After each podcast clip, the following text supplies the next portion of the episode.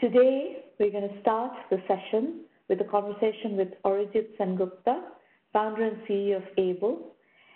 Arijit is a serial entrepreneur and a serial entrepreneur in AI. Welcome to the show, Arijit. It's great to have you here. Thank you so much. I really appreciate it. So let's get you introduced to our audience. You've done two AI startups. Tell us a bit about each of them. Uh, let's start with what, what problems have you chosen to solve in either case? Right. So the first startup uh, was called BeyondCore. Um, it started out of some research I had done um, as part of the Harvard Business School Business Plan contest. And what we were doing at the time was using AI to solve the problem of business intelligence. So think of it this way, um, analysts would go around and go through a lot of data trying to figure out what graphs to draw. Uh, they would rarely do statistical tests to confirm that the patterns they were putting in those graphs were actually actionable, right? It might be just an outlier, a blip that would show up as being an important pattern. And we just believed there was a better way to do it. Uh, so we built this product which would use AI to, it, it would literally point it at a data set and say, what's driving my revenue or what's driving my customer churn?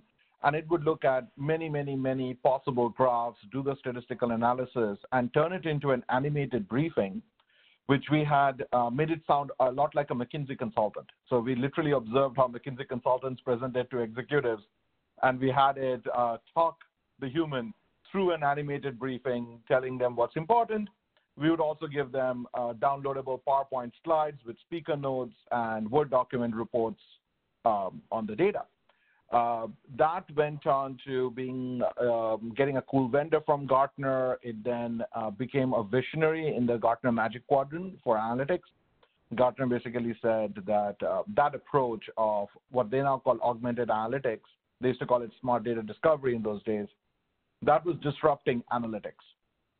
Uh, Clay Christensen ended up writing an article in Harvard Business Review where he said that we were disrupting McKinsey, which actually got us into a lot of trouble with McKinsey in those days. But uh, they were great partners in those days uh, until Clay wrote that article. But what was um, fun about it is we had taken something that was very complex, that you needed a lot of expertise to do well, and turned it into something where anybody could be empowered by it. Anybody could use it. Um, after we uh, got the Magic Quadrant, what ended up happening was we had also partnered with Microsoft, SAP, Salesforce. If you think of the major software providers, we had partnered with them. So several of them started wanting to acquire us, and eventually we became part of Salesforce, where BeyondCore became a part of Salesforce Einstein, and specifically Salesforce Einstein Discovery, Einstein Data Insights, and a few other of the Einstein capabilities. So that was the first one. Can I stop you for one second and ask Please. you one strategy question in how you mm-hmm. navigated BeyondCore? Uh, mm-hmm. What vertical did you go after, or was it completely a horizontal play? Yeah, I deliberately did not want to go vertical specific because the way AI works, it is completely driven by the data. So one of my assumptions going in was this does not need to be vertical specific. And if we actually went vertical specific, which is what um, uh, investors and others always prefer because you can have a more focused market, my concern was um, it would not actually work out. Now, um, we should revisit this question when I come to the Aible story because I've learned a lot more since then. So there's some interesting twist to it when I come to the Aible story. But in the Beyond BeyondCore days, it was very horizontal. We deliberately went, sure, went and made sure we were working with the largest banks, largest insurance companies, largest CPG firms, largest manufacturers. You pick a domain, we probably did a project there. A lot of stuff in healthcare. And the reason for it was I've always had this assumption that AI is fundamentally an horizontal play if done correctly. Um, and that's what in BeyondCore we did not specialize at all. And did you specialize on any use case across those verticals? So I think I should move to the uh, Aible story for a second because the things you're pointing out is the issue we ran into is that when you don't have any use case to focus on, you're going to cost. It becomes very difficult to sell. It becomes very difficult to have That's exactly where sell. I'm going with this. That's uh, the reason I'm I'm driving you down this track yep. is to exactly highlight that. Uh, so yep. so go ahead and explain what you're doing with Aible, and then we'll come back to a, a, comprehensive strategy discussion afterwards. Yeah, but but the point you're making, uh, once we were acquired by Salesforce, Salesforce of course went very focused, right? So Salesforce went with, hey, if you are trying to do a sales opportunity optimization, here's what you should do. If you're yeah. trying to improve uh, CSAT in a service operation, this is what you should do. And it yeah. was fascinating to watch how Salesforce actually does its business. It's, it's impressive, right? Very mm-hmm. metrics driven, very focused. Uh, we created these trainings that were very use case focused at that point, right? In Aible, what we have done is, even though the technology is very horizontal, and to uh, take a step back and tell you what Aible does, just like BeyondCore was using AI to create BI, what we found was by the time um, you know 2018 had come around last year, essentially everybody was trying to do AI. And they were running into the same problems people ran into in trying to do BI, which is there were not enough experts around, and doing best practices is actually quite difficult. So at Aible, we started doing AI by using AI. Uh, and we were able to use a lot more development that had happened in the domain of AI, like in BeyondCore. I had to build the underlying technologies myself. In the case of Aible, we could just use things like scikit-learn, TensorFlow, GBM, um, you know, um, H2O.ai, um, uh, take your pick, Spark ML. We were just able to use all of that. We were able to use AWS SageMaker. So underlying technologies had been done, so we focused on AI for AI. This time around, one of the things we did very quickly is even though the technology is completely horizontal, we use these things we call um, blueprints, which are extremely use case specific. So I might have a Salesforce manufacturing sales blueprint. So what's happening is if you are a manufacturing customer who's using Salesforce, you go to this blueprint and the entire language is in the language of Salesforce and manufacturing. It's asking you questions in the language of manufacturing. It knows where to get the data from Salesforce, and you can tweak it a little if you need it to be different. But the entire point is having a guided end-to-end experience where in nine minutes, and I kid you not, uh, there are real case studies of this, in nine minutes, we can go from a customer starting to use the product to having a deployed model connected to Salesforce. And mm-hmm. that way, you're getting customers to solve a business problem as opposed to, hey, I have a really cool technical tool that your team can use to solve the problem. Here, we're solving the problem first and then saying, oh, by the way, the way we solve this problem is just an example. If you now want to do marketing, if you now want to do finance, if we want to see how does invoice processing in SAP work, guess what? I have a blueprint for that too. But that land better be very focused. Otherwise, you're making the customer work really hard to get to that first bit of value. Right. And, and that's exactly where I was driving this conversation. Since you did BeyondCore, um, you have learned a lot, and also the industry is much more mature vis-a-vis AI. I think by and large, entrepreneurs and investors are coming to terms with that reality is that AI actually works better with use case focus and vertical focus because then you can train the workflow engines, you can train the vocabulary, you can train the domain knowledge and work the domain knowledge into AI such that you have real solutions. And those are much easier to sell than, than a platform technology that is kind of all purpose. But the caveat I would give you is this: a lot of um, a lot of VCs have learned this uh, they believe that AI should be very vertical. The company itself should be very vertical function focused. I actually think that's a terrible idea, and I'll tell you why. AI is um, any existing company in a domain which has a lot of data and has pre-existing sales relationships with customers is going to beat that AI startup if it is very function focused. The way so the issue becomes I'm going to make up a hypothetical story here. I'm not talking of a specific company, imagine I was a, a sales uh, optimization in manufacturing startup. The problem there would be Salesforce would be the most obvious acquirer. And if I came up with something really beautiful, um, Salesforce could replicate just the AI part of it, and they would have a competitive advantage. So many of these ideas actually don't pan out because there are no obvious next steps. They eventually have to grow beyond that focus area to try to become a company that can go IPO or find many, many acquirers, which can become difficult. What I'm so I'll counter that. uh, hang on, I will counter. It's a very mm-hmm. good discussion, mm-hmm. actually. I will counter that by saying that you picked an example that is quite particular because Salesforce is so strong in AI and in sales focused Yeah. use cases and workflows. There are many, many domains where that domain knowledge doesn't exist randomly and the workflow flow knowledge doesn't exist and AI knowledge doesn't ex- exist. So take transportation. Transportation is a category where the domain knowledge is much more esoteric and you know the AI knowledge is much more rare. So if you build something in transportation, you build something in in a, in a domain that is not as well penetrated by a major technology company like Salesforce, you, you have a different answer to the question. This would be one of the things only time will tell uh, moments, right? So um, I will agree that there is a um, continuity here. So on one end, um, if there is no existing provider that has access to the data today, like they are basically doing the enterprise applications of yesteryear today in that domain and have a dominant position, then your argument is very valid. I just think that in most domains, there is a legacy provider, the equivalent of the Oracle applications, and then if there's a later generation, the equivalent of the Salesforces, where um, they actually have a significant position. If there is such an entrenched player, then the dynamic shifts towards them in the world of AI because large volumes of data and large uh, and deep domain knowledge and existing relationships will beat the power of just the AI algorithm itself.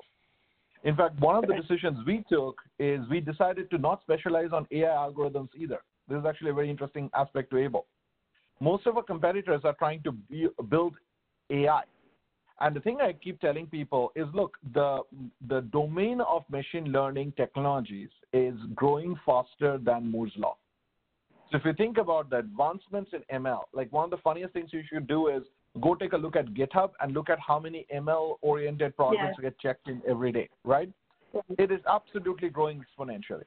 So what you don't want to do, just like in Moore's law, if you build your technology to a specific generation of the chip and you customized it beautifully and you got 15% improvement over a generic code, what would happen is Moore's law was changing the underlying technology so fast that any software that was portable would always beat the software that was custom to a specific chip. Same thing is happening now. You don't want to build to a specific underlying algorithm. One day it's TensorFlow that is dominant, other day it's SparkML that's dominant, thinks that there'll be something else that's dominant. You actually want to be at a meta layer on top of all of the underlying AI technologies. You also want to be at a meta layer for use cases and functions. What you should focus in on is how do I make these technologies accessible to business users? iPad, or if you think of Apple in general, Apple never really underlying innovated on the underlying technologies. They innovated on how do I make these technologies very, very accessible and easy to use for a broader market, and thus they build a beautiful business out of that. And that's what I think. You know, iTunes is another example of that. They didn't make the uh, the music; they just made the music much more much more accessible to people.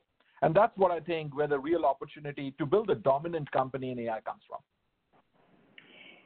Some some of what you say is correct, but if you are Apple, you can do some things that a small startup cannot do. So your point is well taken that uh, you shouldn't be working on core AI algorithms. I completely agree with that. I'm absolutely in agreement with you because there's too much of that right now. You cannot differentiate. I think the real opportunity for small startups, and, and remember one thing, you're doing your second startup. There are a lot of people, especially in our community, who are doing their first startup and have no uh, no bootstrapping uh, cash to work with. You do. You have bootstrapping cash to work with. So, so that's a Right. fundamental difference between a first-time entrepreneur going into this domain versus you, who is a second-time entrepreneur going into this domain. You have credibility. You can raise money based on your past credibility, and you have cash with which to bootstrap. So for people who are going into this domain, if they try to go too horizontal without any differentiated domain knowledge that they can start building something on, they have no chance. Now, I, I, as I said, this is one of those cases where um, uh, I think there's a continuity here, uh, and we'll um, and people will end up in different points. one fun, one thought on this before we move on, because your point is valid. Just remember, Apple wasn't Apple at one when Apple was started, and the the fascinating thing about Apple didn't Apple, do iTunes when Apple was started. Yeah, no, but um, uh, what Apple did is the first thing it did was take a bunch of components, put it inside a bread box, and the second thing it did is added the monitor to that and added the smile on that monitor.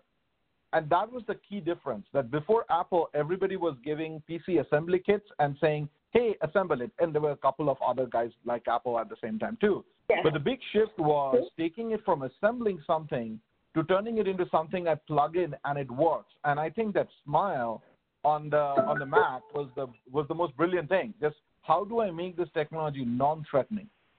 Um, so yes, that's where so I'm coming from. the your point middle. As far as the middle layer of AI is concerned, you're right. That it, it's that Apple analogy applies, that you shouldn't be going too too far to the lower levels of you know guts of AI development right now. I completely agree with you. They should be assembled, not built. Completely Exactly agree right. with you. But I think that is not that is necessary, but not sufficient. That's the point I'm making. Is for somebody who's trying to build a little AI company, get things off the ground, and, and you'll Right. see this in today's presentation. You'll see see somebody who's doing AI, but is doing it at a level where there is differentiated domain knowledge, and, and that's something that that's the only way companies, small little companies, are cutting through the noise right now, is by Mhm. going in somewhere with differentiated domain knowledge. Yeah, and let's uh, drop back out to my BeyondCore story because you rightly pointed out Aible is my second company. Let's talk about how we bootstrapped in the days of BeyondCore because I think there's an important aspect to that. Um, because I was building an AI company in BeyondCore, what was really important to us was having data to train. Because remember, this is the time when Yeah. we were still handcrafting AI. This wasn't, you know, billions of dollars research, research having gone into uh, something like TensorFlow that you just pick up and use. So Right. uh, what we decided was the thing that we needed the most to bootstrap was access to data. That was more valuable than anything else. So uh, and it was very difficult to go to individual companies and get data out of them because that was a you know very hard sales lift. So what we did is to the point you were making, how do you get leverage? Because I think entrepreneurs find leverage. So the leverage we found was exactly. uh, we, the leverage we found is we went in and said, well, the outsourcing companies, if I think of business process outsourcing, these BPO companies work with lots of different customers. They have access to lots of customers' data, and there's only about 20 really large ones. Well, can we go work with the BPO companies to analyze their customers' data? And we eventually ended up working with eight of the 10 largest BPO companies, if I remember correctly. I might be off by one or two, but most of the large ones we ended up working with in some form or the other. And we used to go to them and say, hey, look, uh, we will analyze your data. We'll do it for giving you a Six Sigma quality evaluation, because that's what BPOs cared about. They did not care about the thing we eventually wanted to build, but they cared a lot about quality evaluations of their data. And we worked with them, and the one thing we had in our contracts was anything our AI learns from your data, we get to keep, but we don't get to keep your data. And that's what we systematically used and built up uh, over uh, like you know many many years the AI we needed to actually succeed. So yes, my bootstrapping was not uh, hey let's we, let's go uh, we have a lot of money. I had to figure out a way to bootstrap my data. Yeah, absolutely. And and uh, I think to your point, today we are at a at an age where there is a lot more data available in the market, but you still, as a small startup, you still have to create that leverage of where your data set is going to come from and how do you plug into that data set? How do you get access to that data set to train your models? Absolutely, absolutely. Yeah. Fabulous And the discussion, va- And the value you create to get the data may very well and should very well be different from the value you create when you have your AI. So people need to stay focused on what is phase one and what is phase two. People often obsess of if these things were all, if all these things happened, I would have this fantastic company. Well, you have to first figure out what do you need to do to get the things that you need to have a fantastic company. So think through stages. Your first stage might be very different from your second stage. Yeah. Now, uh, talk a bit about Salesforce.com. Obviously, you had a, you know, great exit with BeyondCore into Salesforce.com that brought you very close to the Salesforce.com ecosystem. What have you learned from that process of how to work with Salesforce.com that you're leveraging in Aible? And I'll give you a bit of uh, my thought on, you know, Salesforce has absolutely knocked the ball out of the park on their PaaS strategy, platform as a service mm-hmm. strategy. And so many companies have been built in a very capital efficient way on top of the Salesforce.com PaaS. Veeva is an example that I absolutely love to death $4 million. That's all they spent. They turned basically $4 million to $600 million plus in revenue and, and multi billion market cap. They raised money, but they didn't use the money. It was really that they built on top of Force.com and, and built an incredibly capital efficient company. So around Salesforce.com, a lot of these success stories have come together, and I know many CEOs who have very effectively leveraged Salesforce.com. Now, you are doing this with an AI company in you know, the 2018, 2019, coming up to 2020 time frame when everything is so much more mature. So tell us how you are leveraging the platform and the ecosystem and the app exchange, the marketplace, everything. So we are somewhat in the early days into integrating into Salesforce, though we are a Salesforce partner and we are a Tableau partner, and Tableau, of course, got acquired by Salesforce. Yeah. So one of the first things we did is we built um, uh, what's called a Tableau extension. And similarly, we have a Salesforce plugin where you can experience Aible inside Salesforce, inside yeah. Tableau. Because our key point was you want to meet the business user where they are. You don't want to force them to learn one more tool.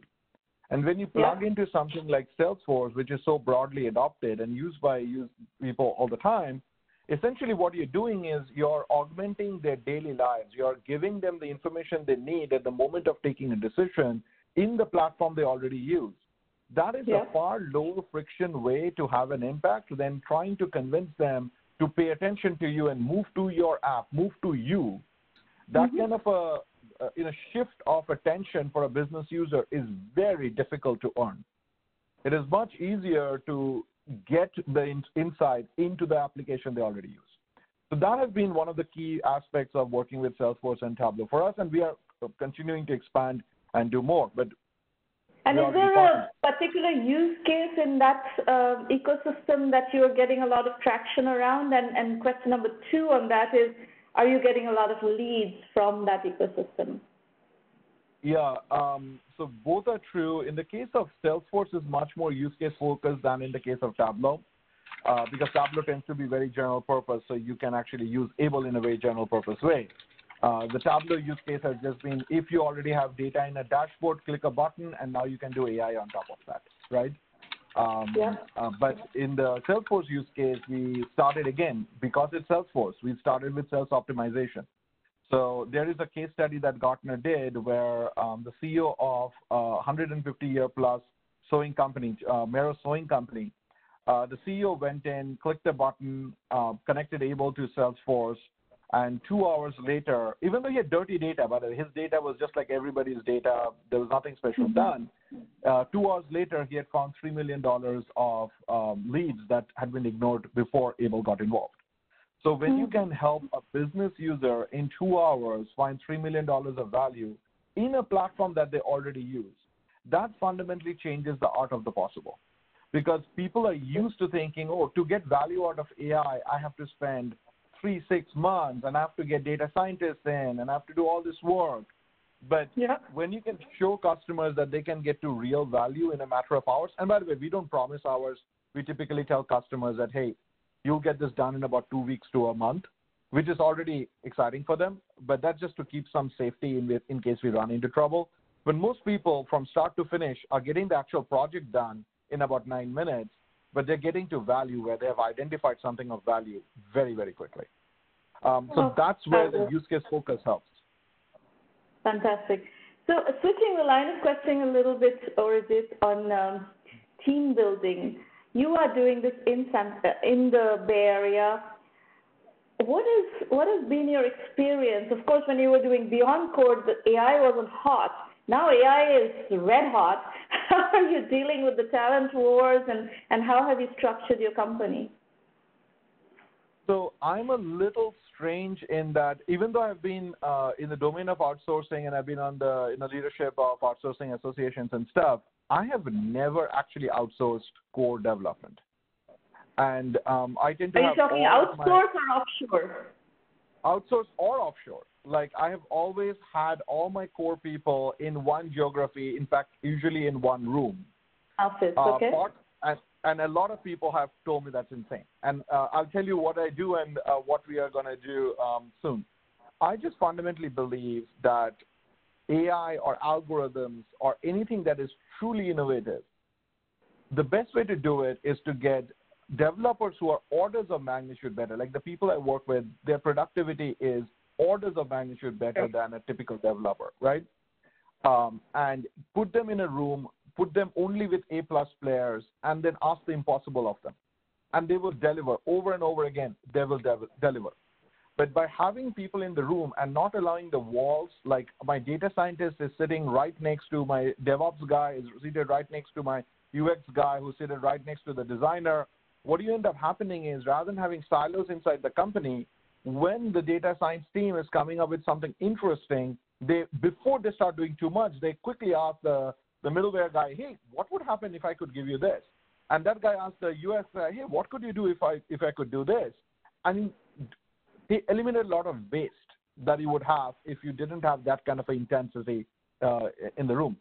Now, the flip side of that is now that we are building many of these adapters. So when we are building a Salesforce adapter, that we outsource to a vendor um, who's not, uh, I think uh, in, uh, I think partly in Canada and partly in India.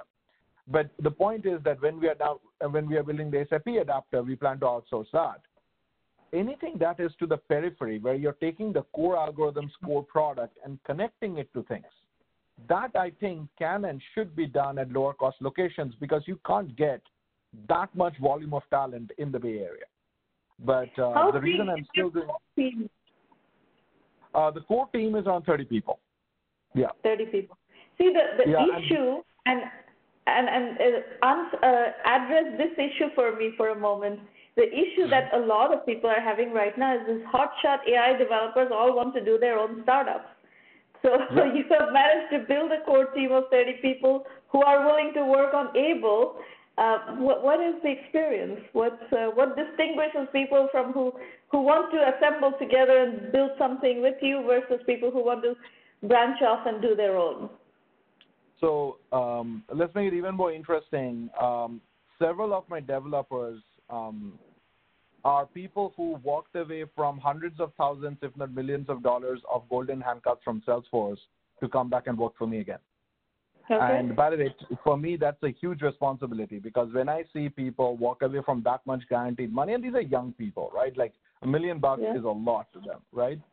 Uh, that's a responsibility that you that you take on because you're like, I can't let these people down because they believed uh, and and decided to join. And if I look at my broader team, all of the new people who have come on, they're fantastic. Like one of the guys was one of the top people at Google um, uh, on Bayesian algorithms. Uh, these are like people who had many, many options in front of them. But I Yeah. think the difference is we, both at BeyondCore and Aible, we built a truly meritocratic, no politics, no BS, no waste kind of environment. See, the reason most of these um, hotshot engineers want to go do their own startup is because they can't put up with the bureaucracy of somebody else telling them what to do. They Yeah. feel disempowered. They feel like they're a cog in the wheel. And guess what? You don't get the top tier talent to stay if they feel that way. In my entire career, I have had three regretted churns. And by the way, every one of those three, I, I like I remember them. Two of them have actually come back, and uh, you know we had discussions about whether they can come work. But in my entire career, though I've fired many people, I've let go many people. I've only had three regretted churns, and the reason for it is it, it, the most important thing for an entrepreneur is not to be it's not to be namby-pamby and make it a soft and easy environment because the top tier talent actually doesn't want a soft and easy environment it is an environment where you hold people to the highest standards possible they know they're doing the top level work they could possibly do they love the people around themselves. They love the mission. They know why they're doing what they're doing. That kind of an environment which is very high pressure but very respectful of that individual's talent and abilities. That's the Mm-hmm. only kind of environment where you'll attract the top tier talent. And um, I've just been really lucky uh, in in the kind of people who have considered um, working with me, and um, I really think that's the most important part of making a company grow to the scale I need able to grow. Because you can, as an entrepreneur, you can push a certain bit, but at some point, if you are the bottleneck to the growth of your company, you're dead. And uh, right now, I have this rule: I only make 10 decisions a day. Over time, I want to bring it down to five decisions a day because I'm basically forcing my team to do as many of the decisions themselves. Make their own decisions. Yeah, that's great. Now, um, last question. Somehow Where my are camera you? suddenly turned off, but I can. Your uh, camera turned off, but your voice is Yeah. coming through, so you can figure out the camera Yeah. situation. But I'm going to switch us to the entrepreneur pitches in a moment. But let me ask one last Perfect. question. Where where is your core team right now? In San Francisco? Bay? Area, Foster City. Foster City, Bay Area, Foster. with a wonderful right. view of the bay and great places to walk right outside the building, uh, because you want to not have a boiler room environment, even though it's an intense environment. And where where do you live? Uh, San Carlos, so very close. Very close by. Great. So you're not dealing with Bay Area commute and all these uh, problems that are becoming issues for Silicon Valley these days. So we actually took a vote among all of the developers, all of the teammates to figure out where we Yeah. would locate. And that was important because I did not vote on where we were Very going to have the important. office. And one of Very my co-founders, he's in the East Bay, and he's t- doing an hour's commute. And if he had gone by hierarchy, he could have easily said, "Hey, I'm the co-founder. I'm going to minimize my commute." But the team Yeah. saw that we literally took votes from everyone, and we took the point that was convenient for everyone. And that I think Mhm. is again how you build the community. Is your team needs Yeah. to know that the decisions are being taken on merit, not based on who's the most uh, senior person in the room. Yeah, very good. Excellent, excellent